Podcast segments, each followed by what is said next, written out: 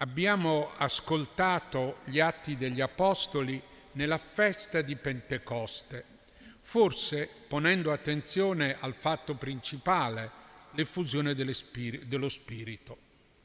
Un fatto importante però è anche che ognuno li udiva parlare nella propria lingua. Questa è la prima traduzione del Vangelo. Erano davvero stupefatti e si chiedevano fra loro come mai questi Galilei si fanno capire ognuno nella propria lingua? Luca traccia davanti a noi un Atlante di lingue e di popoli diversi. Siamo parti, medi, elamiti, abitanti della Mesopotamia e conclude con cretesi ed arabi. E lo stupore di una parola di Dio ascoltata, vissuta, anima della preghiera in diverse lingue, non solo un giorno, ma per millenni e anche ora. Questo crea, fin dalla Pentecoste, un legame tra genti diverse, segno dell'unità delle genti, che stupiva molti, faceva pensare altri e induceva altri ancora a irriderli come fosse un sogno. Si sono ubriacati di vino dolce. Con l'effusione dello Spirito, con la comunicazione del Vangelo, nasce una famiglia di tante famiglie nei popoli e dentro lingue diverse, di cui nessuna parte va dimenticata. Noi diciamo nessuna comunità sarà dimenticata. La Chiesa ne fa memoria ricordando i santi, gli evangelizzatori o i vescovi delle chiese del mondo. Oggi ne ricordiamo due davvero poco noti nel nostro mondo, Addai e Mari, che costruirono una comunità tra gli abitanti della Mesopotamia che erano presenti a Pentecoste.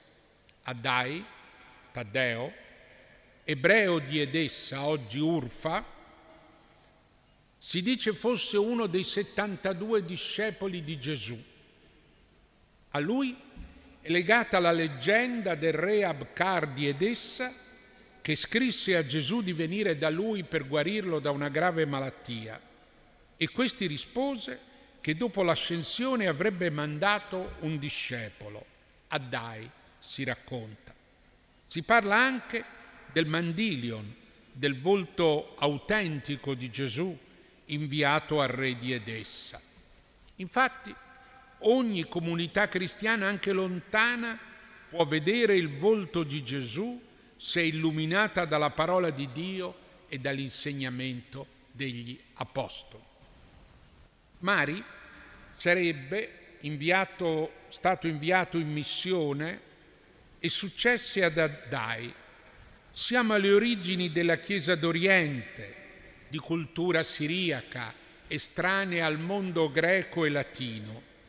È la Chiesa della Mesopotamia che nei secoli, senza appoggio di un potere cristiano, sempre in condizione minoritaria, giunse con i missionari in tante regioni dell'Asia, fino alla Cina, di cui resta la stele di Xi'an dell'VIII secolo, sino all'India, dove, restano, dove resta la tomba dell'Apostolo e vivono numerose comunità cristiane.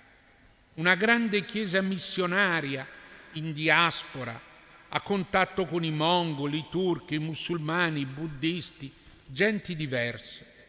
Insomma, una Chiesa che ha camminato per le vie dell'Asia, vie così insicure allora, con il Vangelo, credendo di non doversi chiudere, compagna di genti lontane, una Chiesa sulle vie, non dietro le mura, ma che non, che non era etnica e non sentiva nessun popolo straniero. Poi colpita tante volte dalla mano dura della storia e della guerra, si è ritirata in Iraq e durante la prima guerra mondiale tanti caldei assiri sono stati uccisi perché cristiani. Questa storia continua in Iraq, provato dalla guerra, cristiani colpiti da attentati e martiri. Papa Francesco ha recentemente visitato l'Iraq. Cosa resta di quel cristianesimo? Uno potrebbe dire poco, ma nel mondo conflittuale dell'Iraq è una piccola goccia di amore e di pace. Questa è la storia di questa diaspora evangelica, aver creduto che una piccola goccia di Vangelo può sciogliere le montagne di odio, incomprensione e distanza. Una Chiesa che si è fatta compagna di popoli in un mondo sconosciuto. Ha incarnato, insomma, la parola di Gesù ai suoi discepoli disarmati, ecco io vi mando come pecore in mezzo ai lupi, siate dunque prudenti come i serpenti e semplici come le colombe.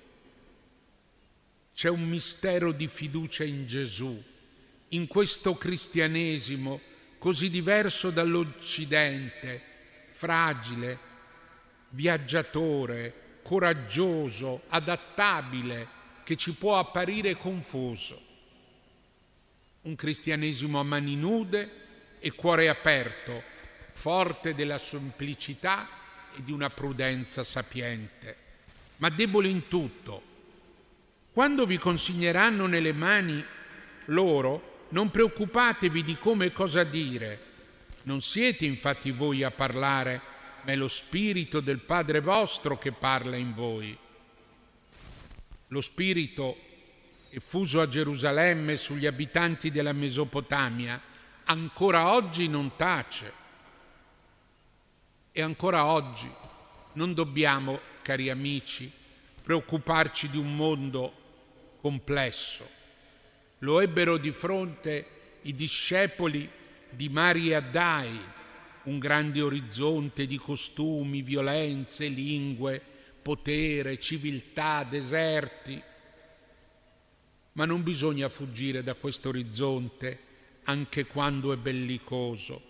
Dice Gesù, il nostro Signore, mi è stato dato ogni potere in cielo e in terra, andate dunque, ammaestrate tutte le nazioni ecco, io sono con voi tutti i giorni. Cari amici, questa è la grande sicurezza, non sapere la strada, ma avere lo Spirito che ci ripete all'orecchio la parola di Gesù. Ecco, io sono con voi tutti i giorni. Così in ogni terra, qualunque essa sia, qualunque lingua si parli, un frutto di giustizia, cioè un mondo nuovo di solidarietà e di pace, viene seminato nella pace da coloro che vi fanno opera di pace. Questi sono stati quei discepoli di Addai, questi sono i discepoli di Gesù sempre. Amen.